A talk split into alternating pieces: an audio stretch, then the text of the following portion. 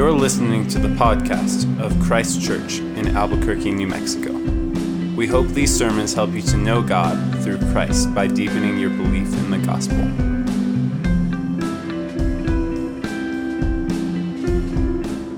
The reading this evening comes from Exodus chapter 19, verses 16 through 25.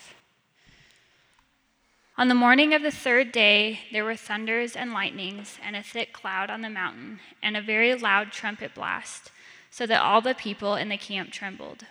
Then Moses brought the people out of the camp to meet God, and they took their stand at the foot of the mountain. Now Mount Sinai was wrapped in smoke, because the Lord had descended on it in fire. The smoke of it went up like the smoke of a kiln, and the whole mountain trembled greatly. And as the sound of the trumpet grew louder and louder, Moses spoke, and God answered him in thunder. The Lord came down on Mount Sinai to the top of the mountain, and the Lord called Moses to the top of the mountain, and Moses went up. And the Lord said to Moses, Go down and warn the people, lest they break through to the Lord to look, and many of them perish. Also, let the priests who come near to the Lord consecrate themselves, lest the Lord break out against them. And Moses said to the Lord, The people cannot come up to Mount Sinai, for you yourself warned us, saying, Set limits around the mountain and consecrate it. And the Lord said to him, Go down and come up, bringing Aaron with you.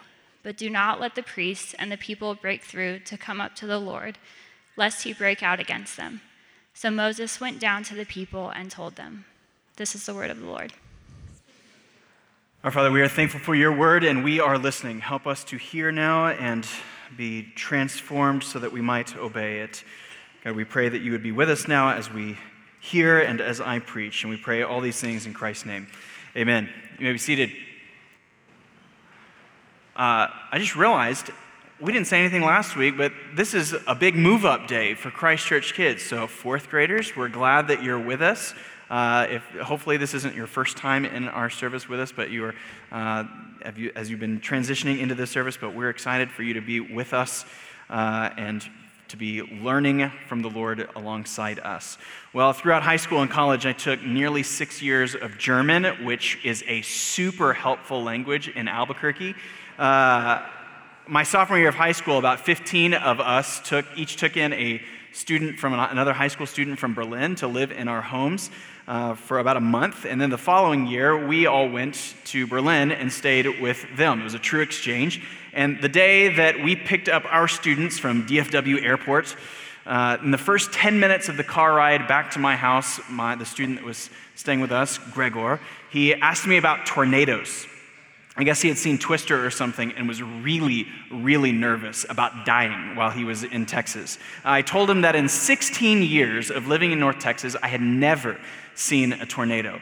And that night, about 30 miles away from my house, a tornado ripped through downtown Fort Worth, like shattering uh, many of the skyscrapers. And uh, oh, oh, I just realized this. Uh, Julia Avery, you're about to leave for uh, Fort Worth like tomorrow.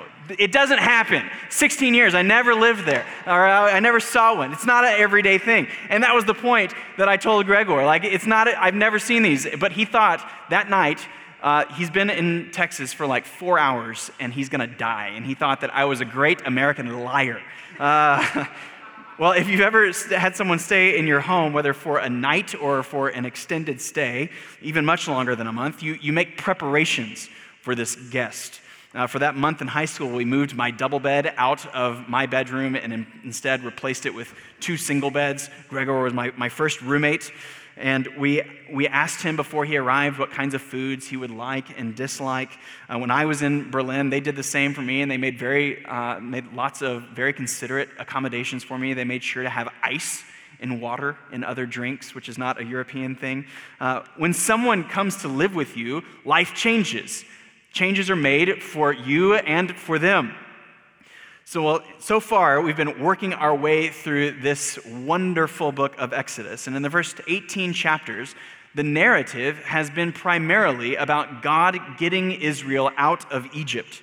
But now in chapter 19, and really throughout the rest of the book, we find that Yahweh didn't just intend for them to be free from Egypt and yet still be enslaved to themselves. He intended to deliver them to the freedom of living and dwelling with himself. They had lived with a tyrannical king in Egypt, and now the king of life and love intended to dwell and live with them in the wilderness. And yet, these people were not ready for his arrival. Not only were they unaware of what he really was like and who he was, because of their ignorance of this, this actually put them in danger, which initially strikes us as weird and actually can kind of make us a little uncomfortable. All this, that, all this language that we just heard read about, like the Lord might break out against them and people might die and stuff. Exodus 19 is full of trembling and thunder and smoke and lightning and warning, which can kind of make us uncomfortable. But by the time that we are soon walking out of here, I'm hopeful that we are walking out in greater assurance and greater security and hope and faith and confidence in who the Lord is. So let's do it. Let's walk through this chapter in two halves. We'll walk through this chapter in two halves of first the preparation for the king, preparing for his arrival, and then the second half of the arrival of the king. So, first, the preparation for the king. I asked, I asked Kelsey to begin reading in verse 16. So, let's read the first nine verses uh, together here. Chapter 19 of Exodus. On the third new moon, after the people of Israel had gone out of the land of Egypt, on that day they came into the wilderness of Sinai. They set out from Rephidim and came into the wilderness of Sinai, and they encamped in the wilderness. There Israel encamped before the mountain, while Moses went up to God. The Lord, Yahweh, called to him out of the mountain, saying, Thus you shall say to the house of Jacob, and tell the people of Israel, You yourselves have seen what I did to the Egyptians, and how I bore you on eagle's wings and brought you to myself.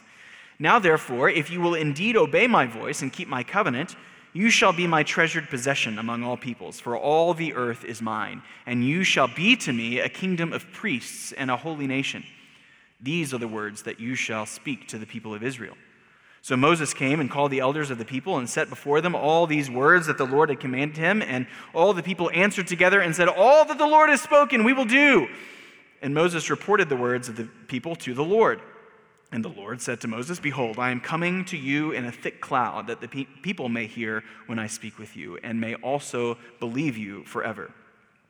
Okay, so the people are encamped around the mountain, even though these folks have been interested, or even though folks these days have been interested in finding out where this mountain is, Mount Horeb as it's called, or Mount Sinai as it's called in the Bible. We just don't know where it is. Uh, somewhere in the Sinai wilderness of the Arabian, Arabian Peninsula. That's the best we got.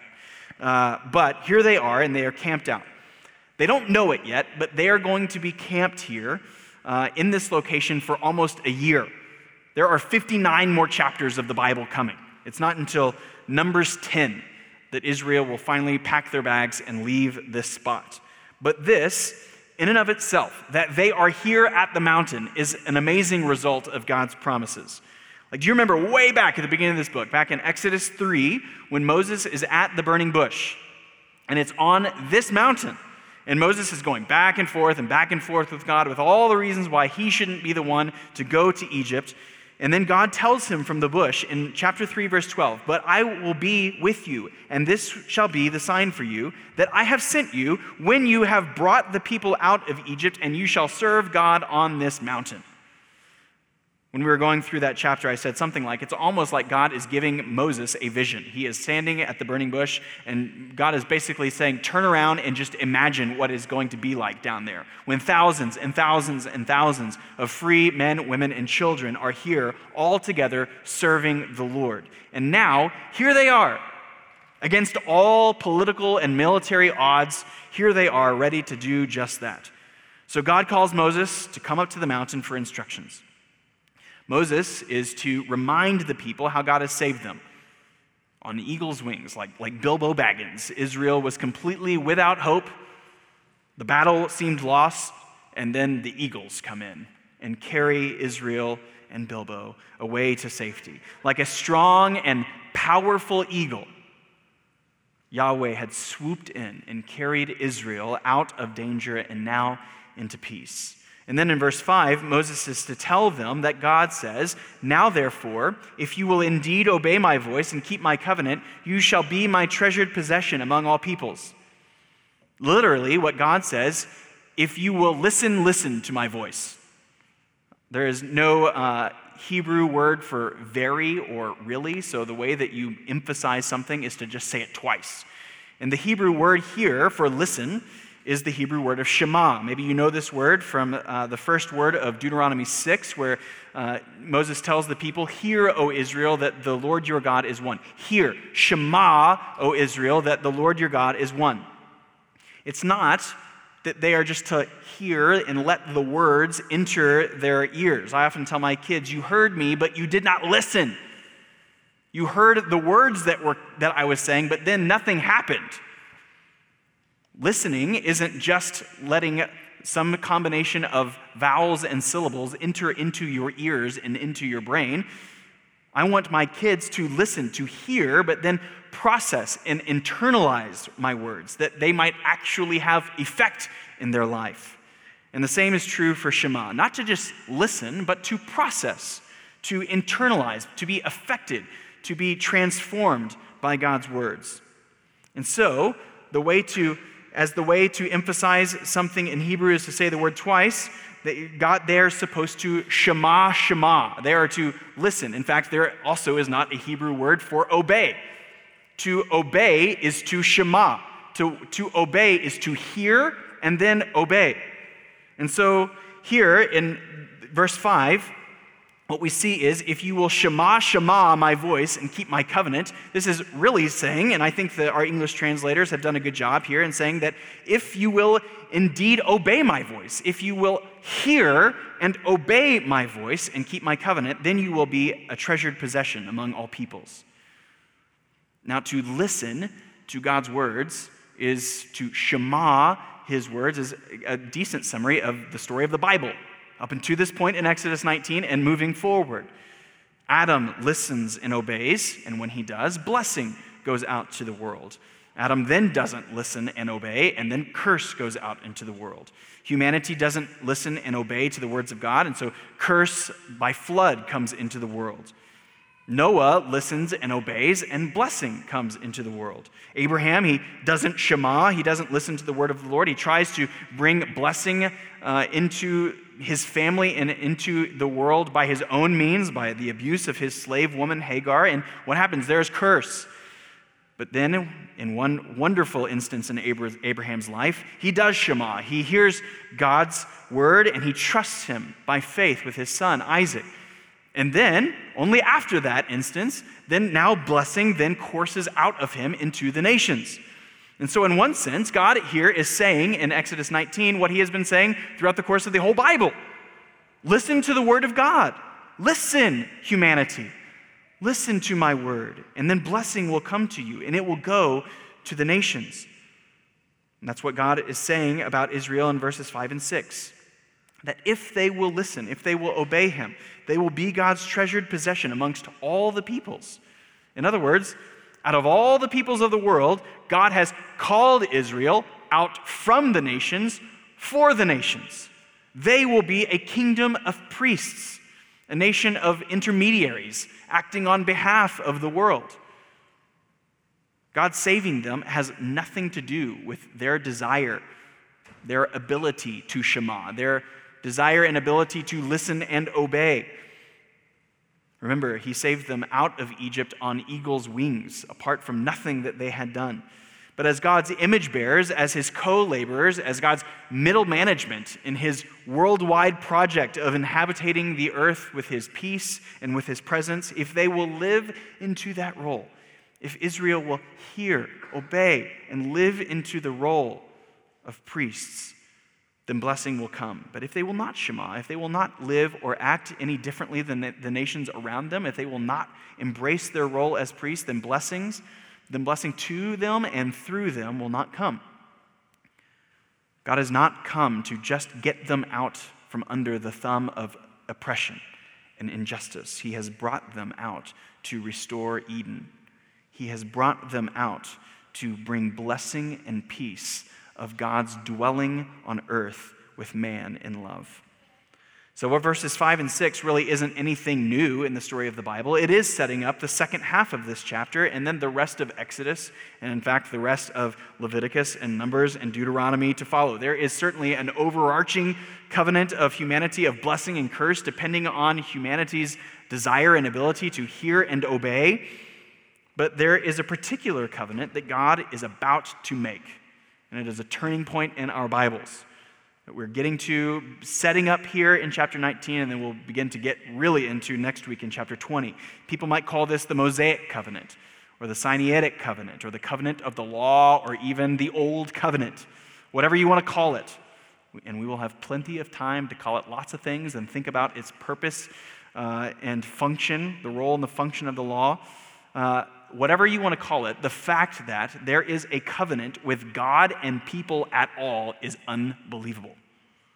We are like so inoculated to the idea as 21st century uh, sentimental Americans, we are so inoculated to the idea that there is an all powerful creator God who ought to not only know my name, but he ought to be particularly interested in the very mundane details of my life. But for a person in the ancient Near East, what I just described would have been preposterous. Like Ra, the sun god, would ever care for everyday people and the goings on of their life. He might be concerned with the dealings of the king, the one who was made in the image of the gods, but not everyday people. Covenants existed for sure in these days, but they were nearly always between kings. Of the dozens and dozens of uh, existing records and documents that we have of covenants made in the ancient Near East, all but one of the dozens of Assyrian and Hittite and Babylonian covenants that we have, all but one are made from king and king of different empires. Only one is between a king and the people of the kingdom that he has covenanted himself to.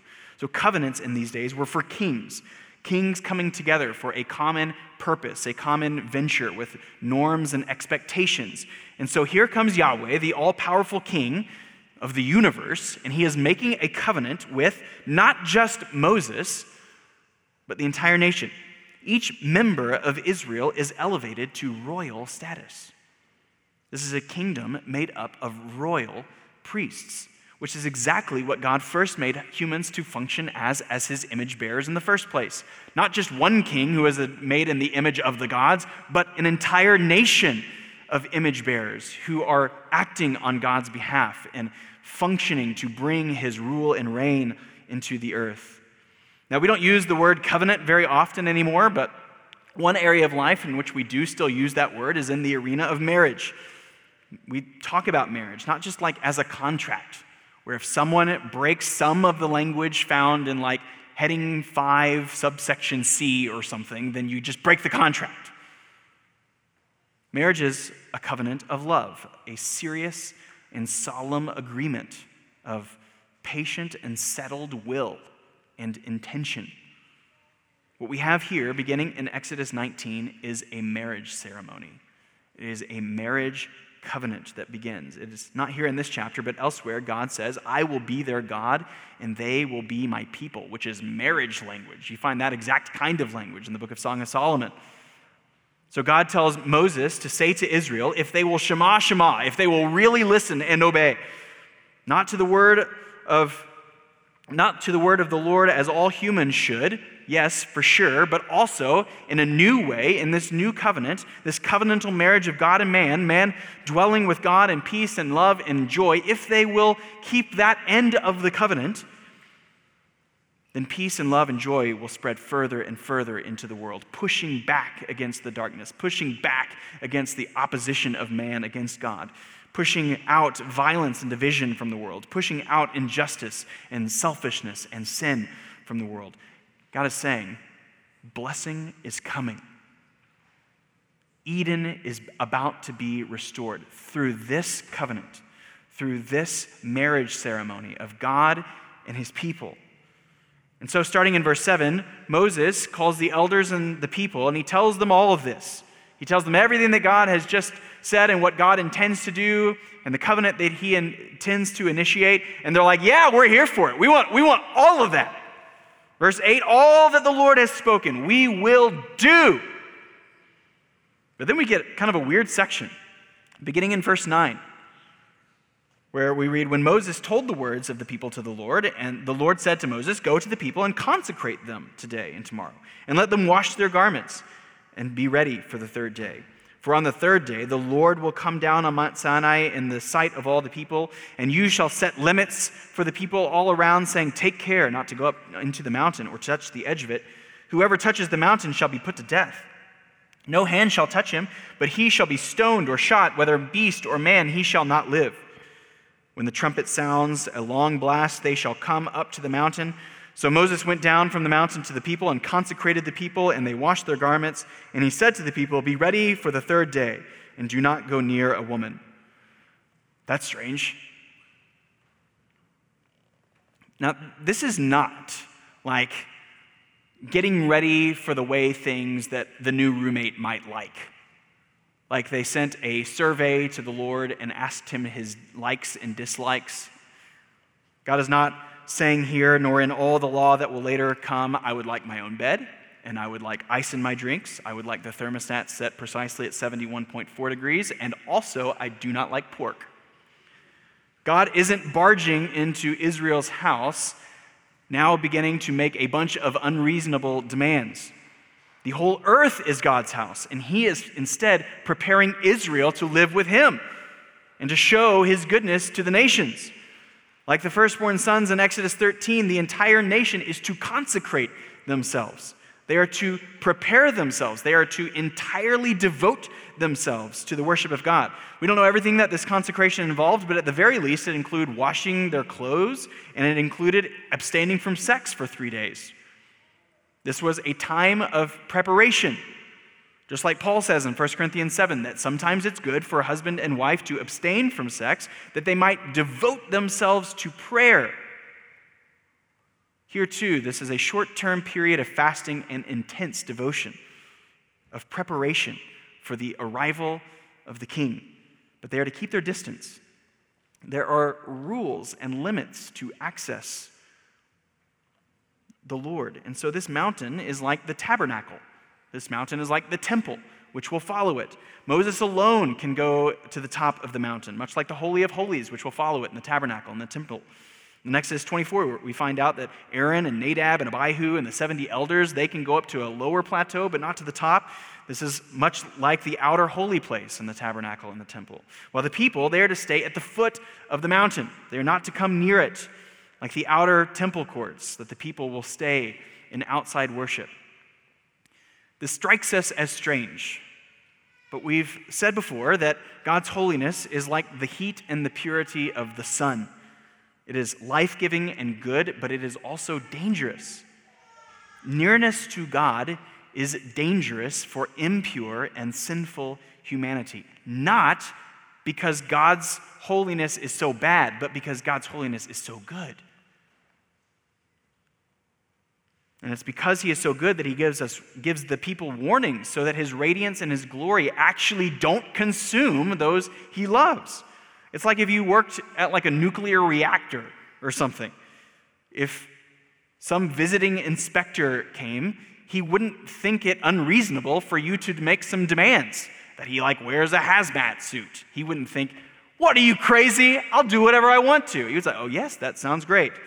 Uh, you, he can only enter into the inner parts of this nuclear reactor with those who know the inner workings of this particular reactor. He's not going to just start walking in and like turning knobs and switches. There are rules there for his safety. Something that has such life giving power also has extraordinary life taking power. And so the people prepare themselves and they keep their distance. They have been delivered from the king of Egypt, and now finally, they are ready for the arrival of their king. And he does. Secondly, the arrival of the king. You've already heard the rest of this chapter read from Kelsey earlier, but it is quite an arrival. There is thunder, there is lightning, there are trumpet blasts, there are dark clouds coming down on the mountain perhaps earthquakes as the mountain itself trembles. Modern day folks have looked for volcanic mountains in this Arabian peninsula because the mountain appears to be on fire. But this is much more than just a random rainstorm. This is much more than just an earthquake or a volcano or whatever, whatever is going on here geologically. Yahweh, the God without rival, the God who has humiliated the Egyptian gods and judged Egypt, the God who has purchased and redeemed and delivered Israel, the God who has created heaven by the word of his power, has now arrived in power and in glory. This is unprecedented here in the story of the Bible. In verse 20, Yahweh comes down on the mountain, and then Moses comes up to the mountain. This is like the stairway that, jo- that Jacob saw, where heaven and earth are connected. This mountain becomes the middle space of overlap between the realm of God's dwelling and that of human dwelling. Like the tabernacle and the temple to follow, the mountain is the place where God has come to live, to dwell with his people. Finally, this is a return to Eden. And yet, and unlike Eden, like before, the rest of this chapter is all about warnings. If the people come too close to the mountain, they'll die. Even if you might have bought the sun or the nuclear reactor imagery from earlier, this whole episode might still strike us a bit odd and out of place from our experience with God, but it shouldn't. It shouldn't. The holiness and nature of God is no different today than it is at this terrifying day here at this mountain. The nature and pure holiness of God is no different than this terrifying day 3,500 years ago or so. God has not changed, but our access to Him has. Here is the difference between you and this, the everyday Israelite who's standing here at the foot of the mountain that the cross of Christ stands between you and the mountain. The cross of Christ is the doorway of peace through which you walk. The author to the letter of he- the Hebrews says this in Hebrews 12 For you have not come to what may be touched, a blazing fire and darkness and gloom and a tempest and the sound of a trumpet and a voice whose words made the hearers beg that no further messages may be spoken to them, for they could not endure the order that was given. If, a be- if even a beast touches the mountain, it shall be stoned. Indeed, so terrifying was the sight that Moses said, I tremble with fear. But you have come to Mount Zion, into the city of the living God, the heavenly Jerusalem, and to innumerable angels in festal gathering, and to the assembly of the firstborn who are enrolled in heaven, and to God, the judge of all, and to the spirits of the righteous made perfect, and to Jesus, the mediator of a new covenant, and to the sprinkled blood that speaks a better word than the blood of Abel. Yes, we are coming to a different mountain, but our access to God is remarkably different. And yet, here's the thing confident, assured, welcoming access to God now as Father still does not change or negate his power and his glory. The glory of the triune God is no different today than it was that day at the mountain. And just like God called his people to worship at the mountain, he calls us to worship himself as well. Certainly in all of life, but specifically in a very special way as the assembly of God's people, as God's people assembled here together in particular uh, assemblies all over the world. In other words, what we are doing here on Sunday is a responsive act, a responsive action of faith, of gratitude. But it is a response, a response to God's initiation, meaning God is the primary actor in our lives and in this weekly service. As you read Exodus 19, yes, we should consider what perhaps our life and our experience might have been like at that mountain. But if you come away from Exodus 19 with anything other than the glory and grandeur and majesty of Yahweh, the Lord God of heaven, then we have read this chapter wrong. God is the primary actor in our lives and in our service together. And as I've been thinking through together with several of you again this week in James K. A. Smith's book, You Are What, You're, what You Love, seriously, just read that book. It's great.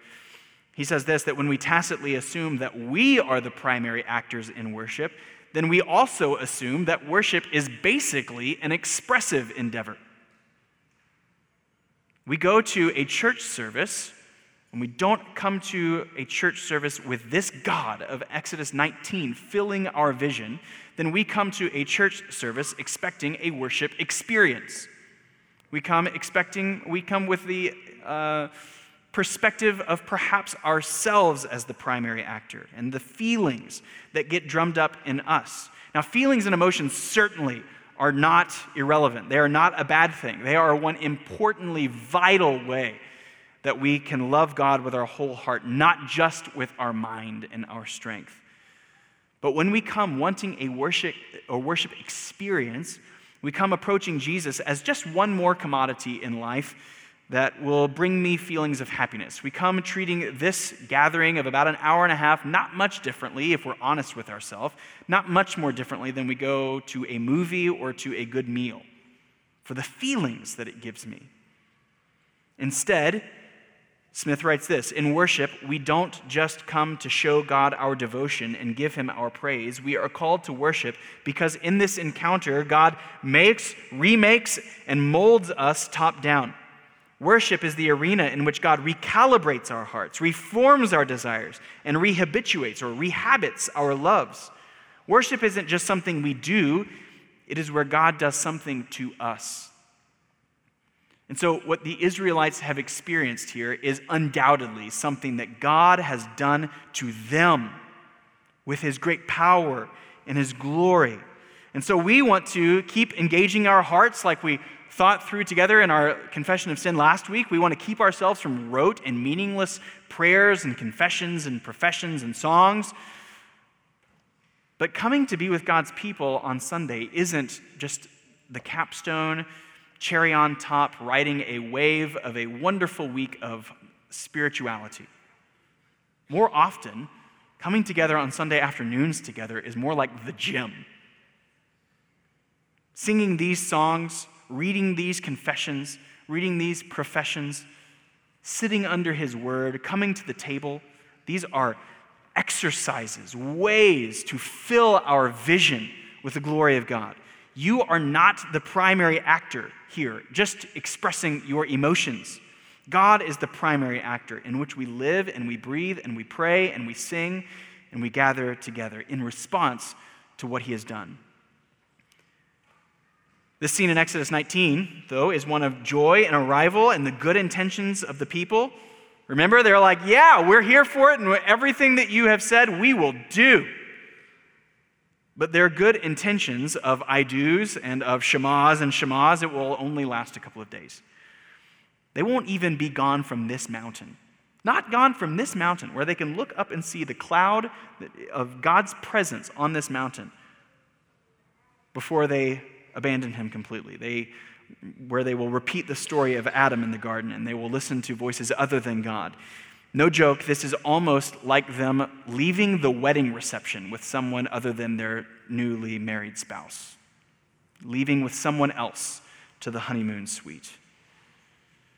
What Israel needs, what humanity needs, is someone to enter into covenant with God the Father and perfectly listen, to perfectly obey the wisdom of God to be a better covenant partner than Israel, to be the true Israel, to represent them in covenant faithfulness, and then through that faithfulness to actually bring blessing to the nations.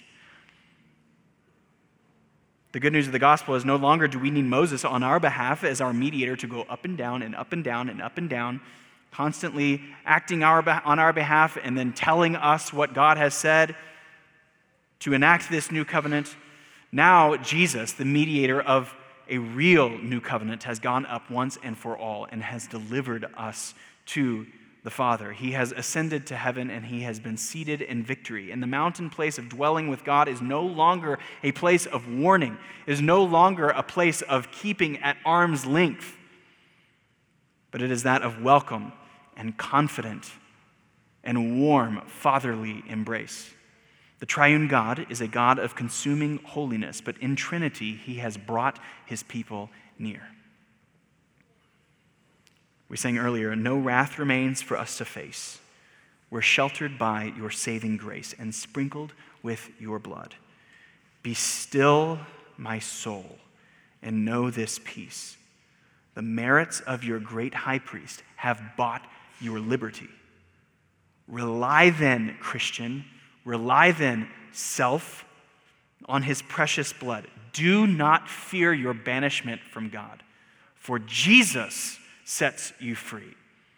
That is the gym. That is lifting weights, exercising, and reminding ourselves of the glory of God and the love of God which brings us near. So here is the objective reality of every single human on the planet, every single human in this room.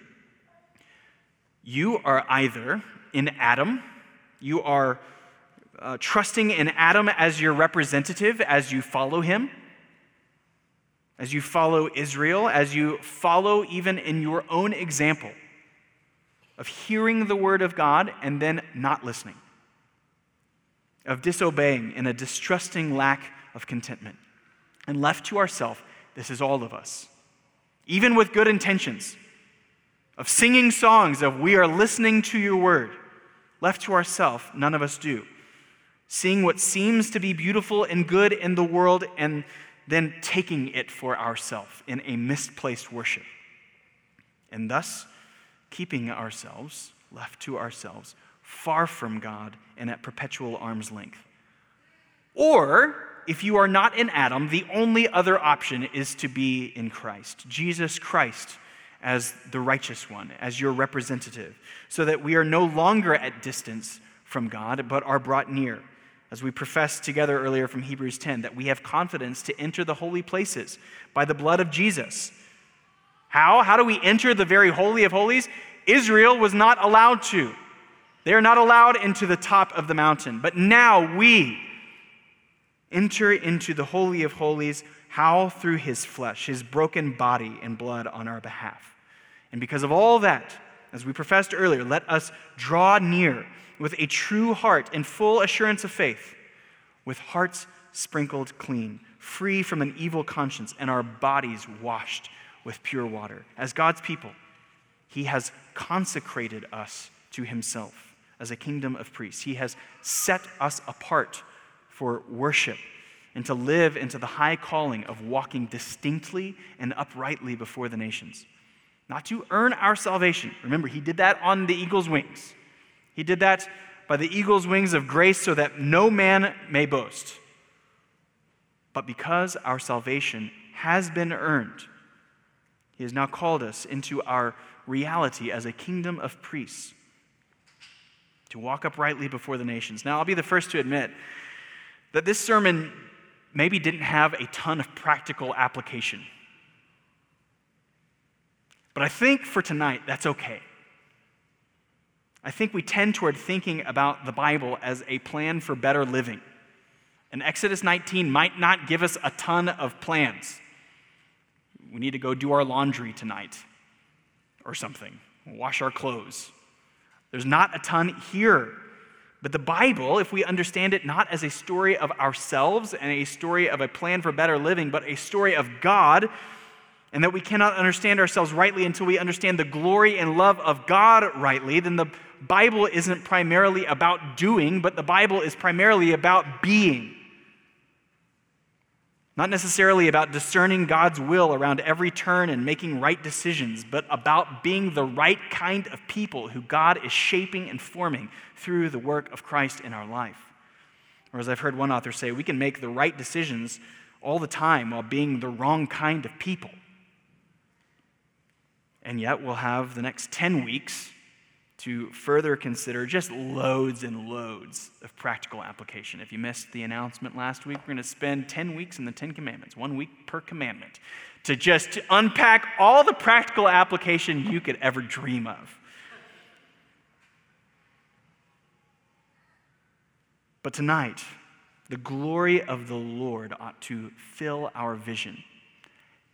And the glory of the Lord filling our vision actually then does have very practical application in our lives, does it not? Our behavior actually reflects what we say and believe to be true the way that we speak in gentleness and love, the way that we serve in selflessness, the way that we respond and react to suffering or injustice, even the way that we behave online. The what we believe about the glory of God actually affects all of that. All of this matters to a watching world. If to me, an unbeliever, all that you are as a Christian is just you get to live your life exactly like I do, but you have to go to church on Sunday, well, I don't think I want in on that. But if God has called us as a kingdom of priests to act on behalf of the world, to take the glory of God to the Lord, then all of this matters. In other words, as Martin Luther says, God does not need your good works, but your neighbor does. So we'll have lots and lots of time to think about that in the coming weeks. But if you are a Christian, God has not just saved you from sin and slavery, He has delivered you to life and freedom. He has delivered you to become and to be a royal and priestly kingdom, a people who is consecrated to the worship of God from the nations and for the nations to the glory of the Lord. Let's pray that that might be true. Our holy and righteous and just God. We are floored by your glory. Help us to see it even more. Help us to know it and believe it. Help us to experience your glory and your righteousness, your love, your justice. Help us to know you more. We pray that by doing so, we might uh, not be kept at arm's length from you, but we might understand the lengths at which you have gone to bring us near. That you are no longer content to keep us at arm's length, but that through the blood and the work of Christ on our behalf, you, has, you have adopted us as sons and daughters. You have made us your own, and you have consecrated and sent us out as your middle management on this earth, as your kingly priests, as your image bearers. Help us to see you, help us to know you, help us to trust you, help us to love you more because of what you have done through the cross on our behalf. And we pray all these things in Christ's name. Amen. We hope you have been encouraged to deeper life in Christ through the preaching of this sermon. For more information about Christ Church, visit www.christchurchabq.com.